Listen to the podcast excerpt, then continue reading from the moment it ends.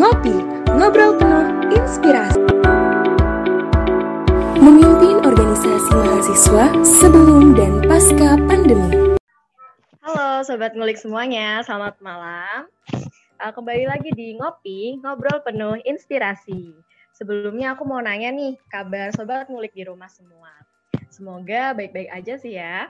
Dan semoga malam minggunya bisa lebih santai nih. Kita kurangin dulu nugasnya, kita refreshing otak dulu sejenak biar nanti ready lagi untuk kuliah. Nah, teman-teman, di sini aku nggak cuma sendiri nih. Ada partner aku di sana. Halo Gangsar. Halo Dila. Halo Sobat Ngulik. Nah, jadi kenalin teman-teman, uh, aku Gangsar Panji Pijak Laksono dan hari ini uh, aku dan Dila akan uh, memandu jalannya podcast Ngopi Podcast episode kali ini. Dan uh, pada episode kali ini kita kedatangan tamu spesial nih. Tamu uh, spesial orang nomor satu di IPB di kalangan mahasiswa, yaitu Ketua BMKM IPB atau uh, Presiden Mahasiswa kita, Kak Langit Biru. Nah, mungkin bila kita langsung kenalan aja kali ya ke Bang Langitnya. Ya, benar banget. Langsung aja nih kita sapa di sana. Halo Kak Langit, apa kabar? Halo teman-teman, aku baik. Alhamdulillah. Teman-teman gimana kabarnya? Alhamdulillah Kak. Semoga teman-teman di rumah juga baik-baik aja. Nah, uh, karena ini mungkin teman-teman udah penasaran nih ya sama Kak Langit, seorang Presma IPB.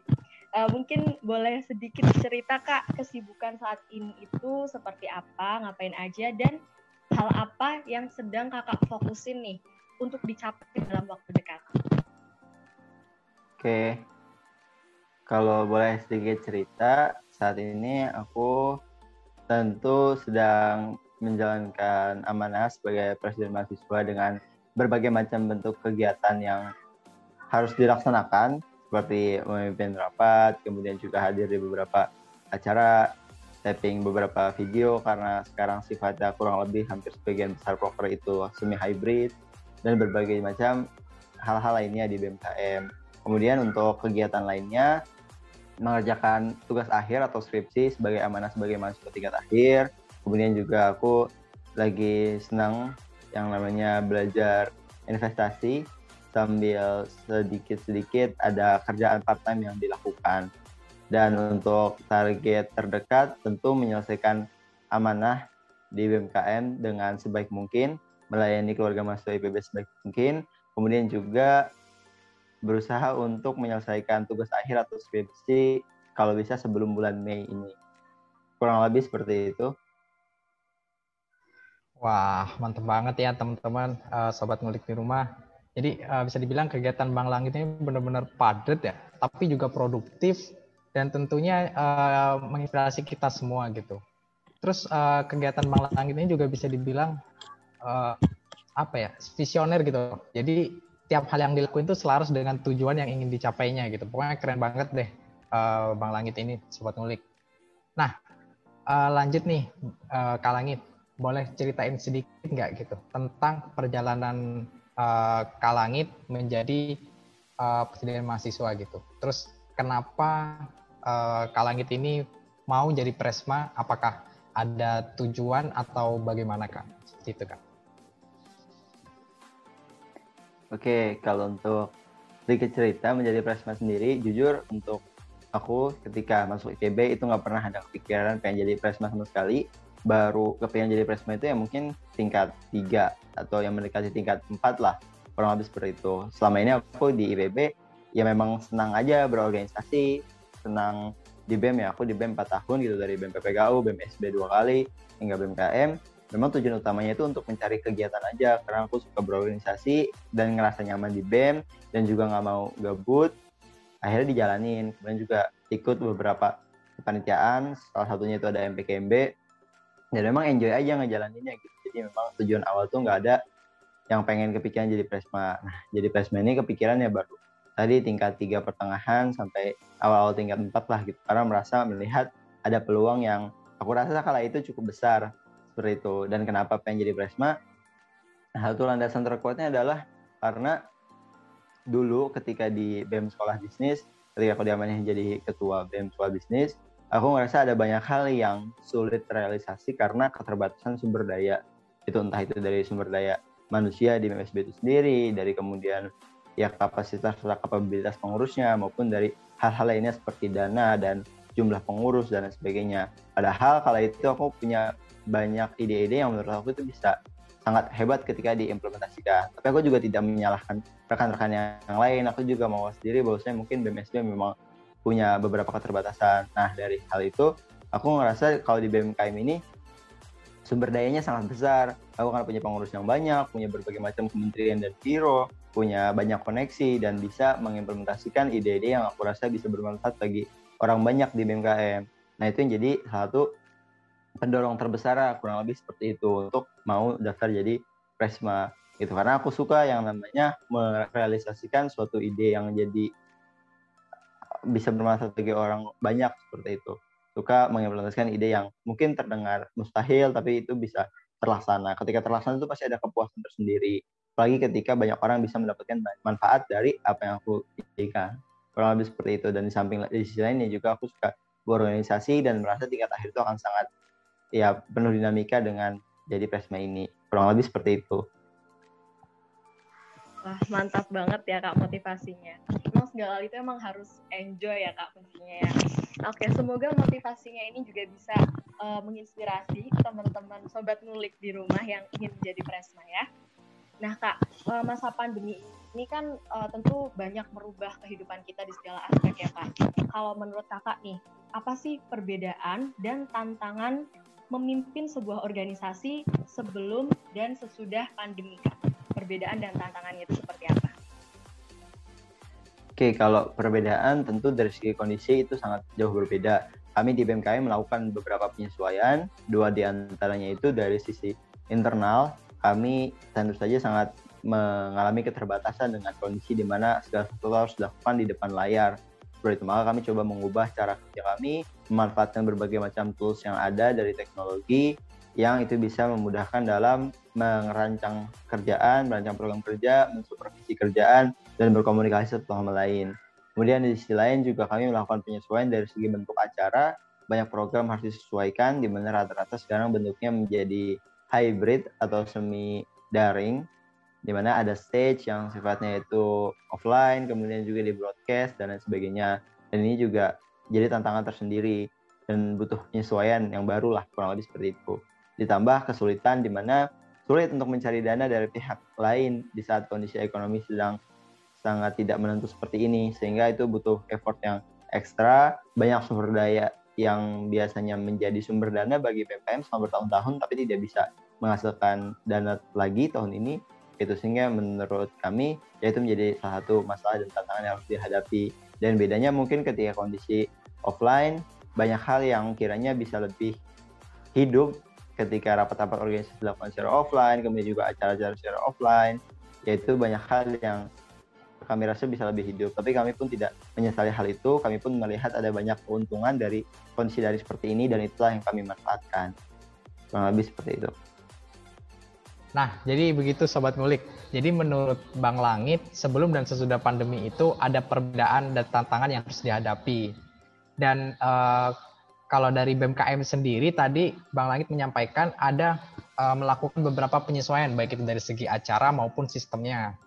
Terus juga uh, menurut Bang Langit tantangan yang uh, saat ini itu salah satunya itu ada uh, sulitnya mencari dana dari pihak eksternal karena memang perusahaan-perusahaan atau yang dulunya ketika offline potensial buat menjadi sponsor ya itu sekarang mengalami kondisi yang sulit gitu sehingga uh, agak sulit buat mencari dana gitu.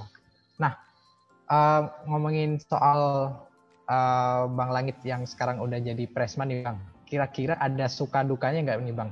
Atau suka duka apa yang pernah uh, dialami Bang Langit selama menjabat ini? Kalau suka duka sangat banyak bahkan aku ngerasa banyak hal yang terjadi itu sebelumnya di luar ekspektasi ketika dulu masih jadi ketua BEM nggak kepikiran ternyata jadi presma itu rasanya kayak gini. Itu untuk sukai sendiri senang banget terutama ketika punya banyak rekan-rekan pengurus di BMKM bisa kerja sama berbagai macam ya teman dari berbagai macam fakultas latar belakang kebiasaan kemudian juga kemampuan itu sangat berdinamika dan seru rasanya. Salah satu sukanya dukanya adalah banyak tekanan-tekanan yang datang dari pihak-pihak eksternal dari katakanlah uh, pihak di luar kampus, pihak mungkin di dalam kampus sendiri itu sehingga itu kadang ya membuat aku kayak agak-agak pertama kesel, kadang juga sedih, kadang juga marah, kadang juga kecewa dan sebagainya. Itu menurut aku salah satu konsekuensi terberat menjadi seorang presma seperti itu. Mungkin ya menjadi presma tidak bekerja di ranah yang teknis, tidak mungkin capek secara ya ribet gitu kan eh, secara mungkin prosedur kerja dan sebagainya tapi tanggung jawabnya sangat besar. Banyak yang mencoba menekan banyak yang mencoba berekspektasi secara tinggi seperti itu. Ya di sisi lain juga cukup capek lah secara fisik karena banyak banget agenda yang harus dihadiri baik online maupun offline seperti itu. Benar banget kak. Menarik banget ya hidup ini apalagi di masa pandemi ini tentu banyak sekali duka namun juga ada sukanya. Seperti hidup ini juga walaupun ada ujian tapi ada hikmahnya.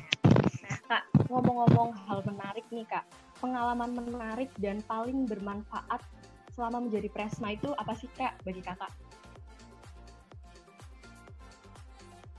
Pengalaman menarik? Banyak sebetulnya. Ketika bisa mulai berkumpul sama kawan-kawan dari kampus lain, merancang berbagai macam hal, merancang berbagai macam gerakan. Tapi ada satu hal yang menurut aku paling menarik. Jadi ceritanya waktu itu aku lagi makan aja gitu kan di warkop biasa itu di di Batang. Terus tiba-tiba ada orang dari Mabes TNI yang nyamperin, yang datang ngajak ngobrol.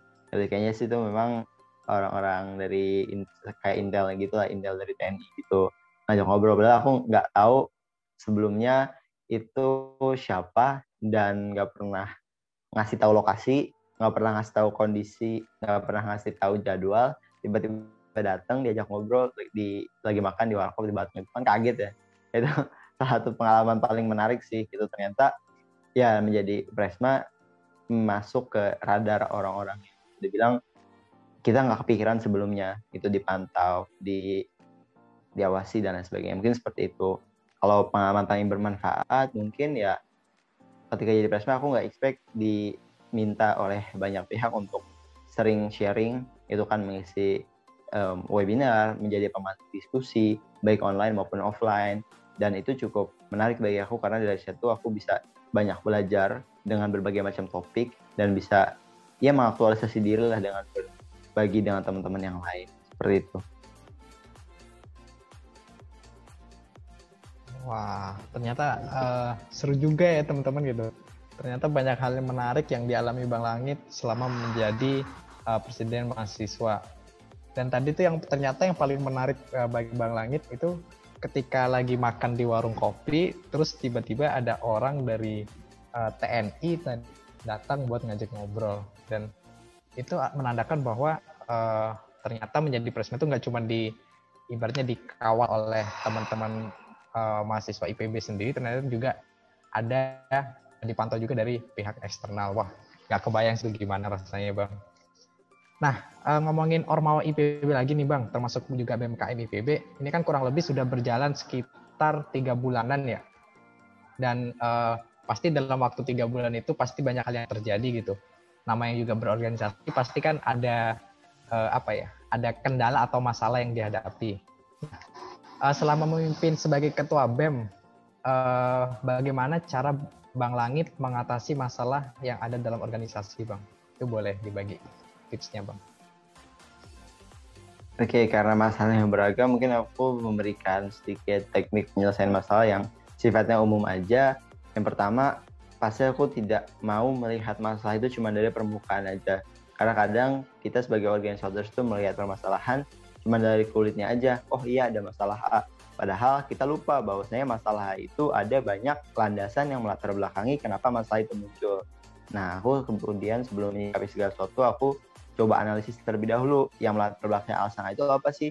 Oh ya, eh yang melatar belakang masalah A itu apa sih? Oh ada latar belakang A, ada latar belakang B, C, D, E, E.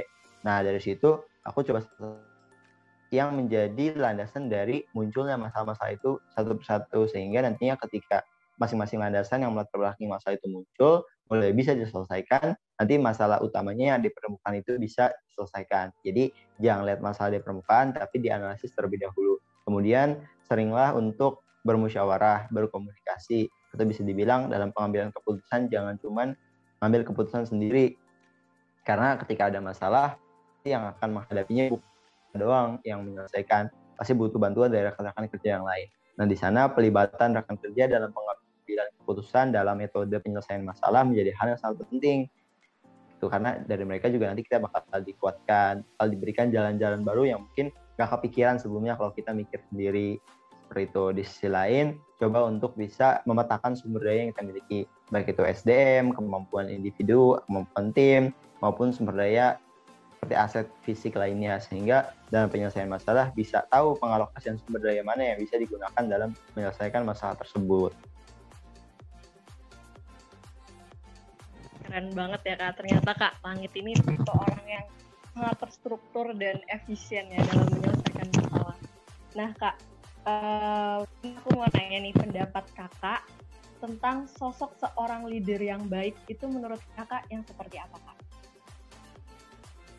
Oke, kalau sosok seorang leader menurut aku adalah dia yang bisa memberikan keteladanan.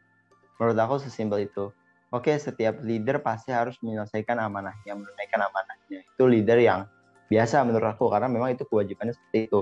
Tapi good leader adalah ia yang bisa memberikan keteladanan dari pekerjaan-pekerjaan yang ia lakukan, dari pribadi yang ia jalani kesehariannya, dari aktivitas-aktivitas yang ia laksanakan, gimana caranya bisa memberikan positive vibes bagi lingkungan sekitarnya. Jangan jadi good leader yang cuma hanya bisa menunaikan tugas, tapi secara individu dia tidak patut dijadikan teladan. Menurut aku ini penting banget karena kepemimpinan yang baik tidak akan bisa berjalan ketika orang-orang tidak melihat sosok teladan di dalam dirinya. Jadi menurut aku good leader adalah keteladanan.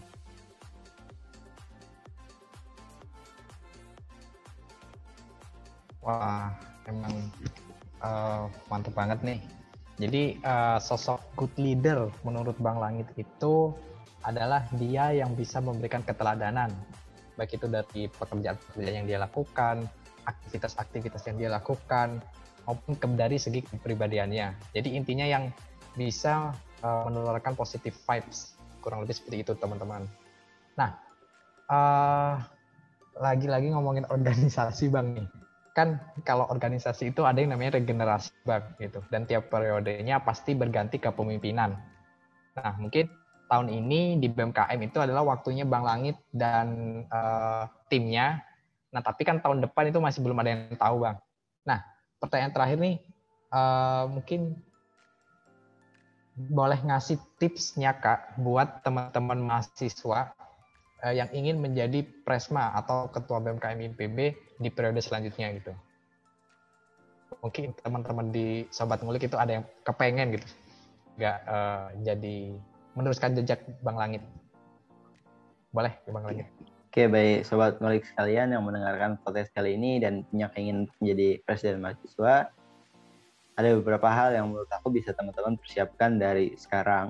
Pertama, menjadi seorang presiden mahasiswa itu bukan cuma soal keren-kerenan, bukan cuma soal mengemban amanah tugas, tapi tanggung jawabnya sangat berat kita bertanggung jawab ke kurang lebih 26 ribu mahasiswa IPB harus melayani keinginan keluarga mahasiswa IPB yang beragam dan sekaligus menghadapi berbagai macam tekanan yang datang. Jadi hal pertama yang bisa dilakukan adalah coba untuk senantiasa meningkatkan kapasitas serta kapabilitas dalam diri, baik itu dalam manajemen tim, baik itu dalam kemampuan menghadapi berbagai macam tantangan, menghadapi berbagai macam tekanan, penyelesaian masalah yang runut, kemudian juga cara berpikir yang baik, komunikasi yang harus dijaga dengan uh, baik dan efisien, kemudian juga gimana caranya bisa menjadi teladan, dan berbagai macam hal lainnya. Banyak hal yang harus dipersiapkan, sehingga ketika memang punya keinginan, gak masalah, itu sangat bagus, karena kita selalu butuh presiden mahasiswa setiap tahunnya, maka yang punya keinginan itu harus selalu dipupuk keinginannya. Tapi jangan cuma sebatas keinginan,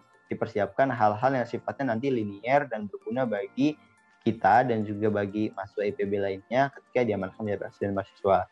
Di sisi lain, coba mulai bangun track record yang mumpuni.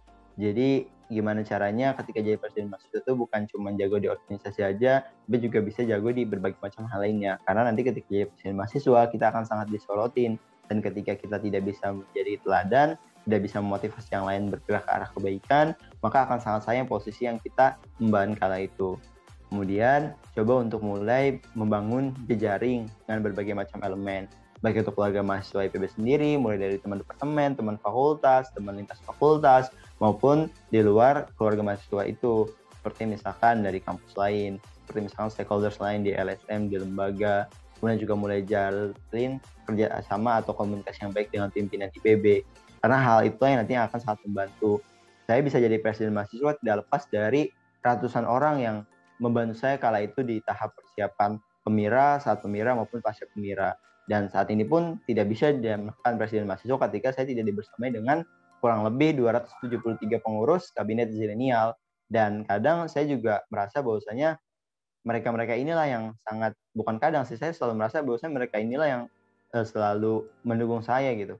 Bahkan bisa dibilang saya ini sebenarnya nggak nggak ada efeknya juga di kabinet. Saya merasa ketika tidak ada saya pun kabinet bisa tetap berjalan karena saya merasa sistemnya sudah terbangun dengan baik dan setiap pengurus kabinet sangat punya potensi dan sangat punya kemampuan dalam manajemen tugasnya masing-masing. Sehingga posisi presiden mahasiswa adalah posisi yang penting dan tidak penting. Kenapa? Karena memang punya banyak jabatan spesifik, tapi di sisi lain juga harus mawas diri bahwasanya kita bukan siapa-siapa, kita cuma satu orang. Ada banyak orang lain yang membantu kita dan mereka lah yang sebetulnya lebih penting. Jadi mindset itulah yang perlu ditanamkan ketika memang ini menjadi presiden mahasiswa. Jangan merasa bahwa saya presiden mahasiswa adalah yang Superman, paling powerful, paling hebat dan lain sebagainya. Karena mungkin banyak orang telah biasa menjadi orang yang tidak punya kekuasaan, tapi ketika ia diamanahkan menjadi kekuasaan, dia mungkin tidak terbiasa dan menjadi tidak mudah dalam memimpin dan bisa jadi malah bersifat destruktif. Jadi mindset-mindset seperti ini harus mulai dibiasakan ketika memang telah memiliki keinginan untuk menjadi seorang presiden mahasiswa yang penuh dengan tanggung jawab, yang mungkin memiliki kekuasaan yang besar dan juga memiliki tentu saja tanggung jawab dan tantangan yang besar pula. Seperti itu.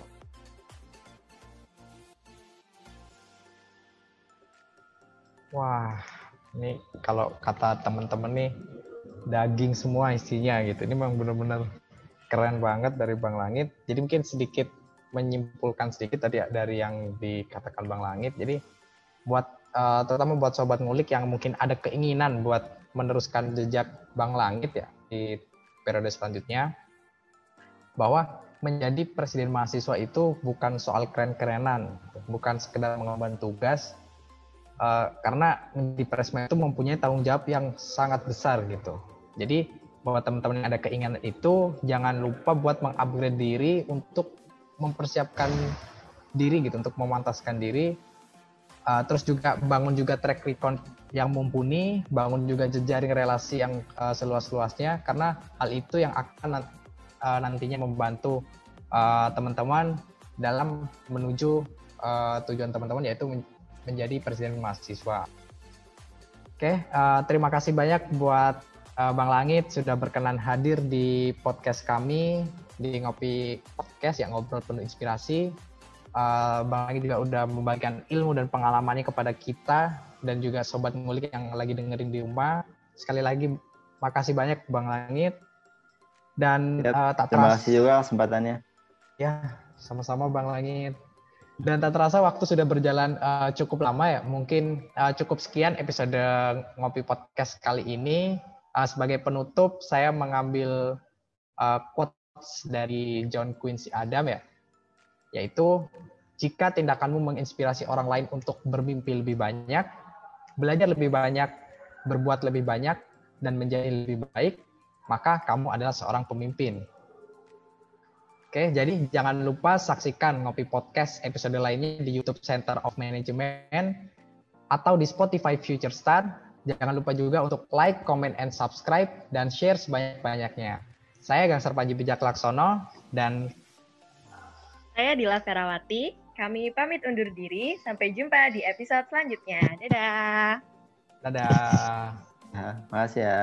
Terima kasih Kak Langit, atas waktunya dan pemaparannya yang sangat menginspirasi. Sangat sangat. Ya, makasih juga teman-teman. Terima kasih untuk Sobat Ngulik yang udah ngedengerin Ngopi Podcast kali ini. Dan jangan lupa untuk tetap stay tune di Ngobrol Penuh Inspirasi selanjutnya. Bye-bye!